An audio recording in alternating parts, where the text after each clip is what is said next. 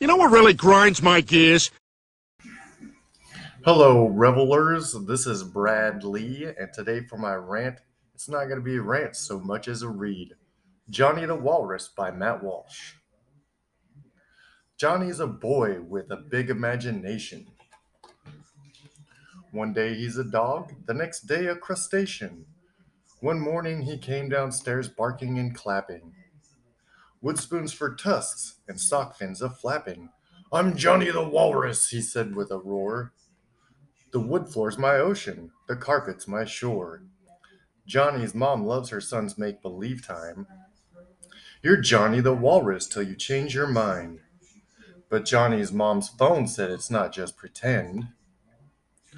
Only a bigot would say that. How dare you offend? Mommy was told to take Johnny for a checkup. You'll need to eat worms and to put on gray makeup. The worms give you whiskers, the gray blends you in. And a sim- simple procedure cuts feet into fins. It's gross eating worms, Mom. They're all so dang twitchy. Wood spoons kinda hurt, and the makeup is itchy. Deep down, John's mommy knew that something was wrong. But she felt so much pressure, she just went along.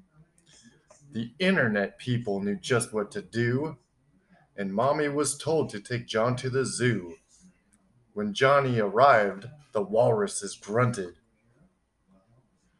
My boy's a real walrus. His growth was just stunted. The zookeeper thought, What's she talking about?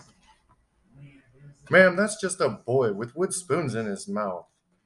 But if I believe that, they'll say that I'm phobic. Protecting your son, ma'am, is what's most heroic. At last, Johnny's mom was able to see that Johnny's not what he's pretending to be. Now, mommy ignores the mean things on her phone, while Johnny pretends he's a bird flying home. The end.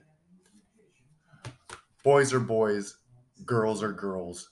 There's only two genders, the rest is just make believe. Stay strong, everybody. Thanks for listening to me.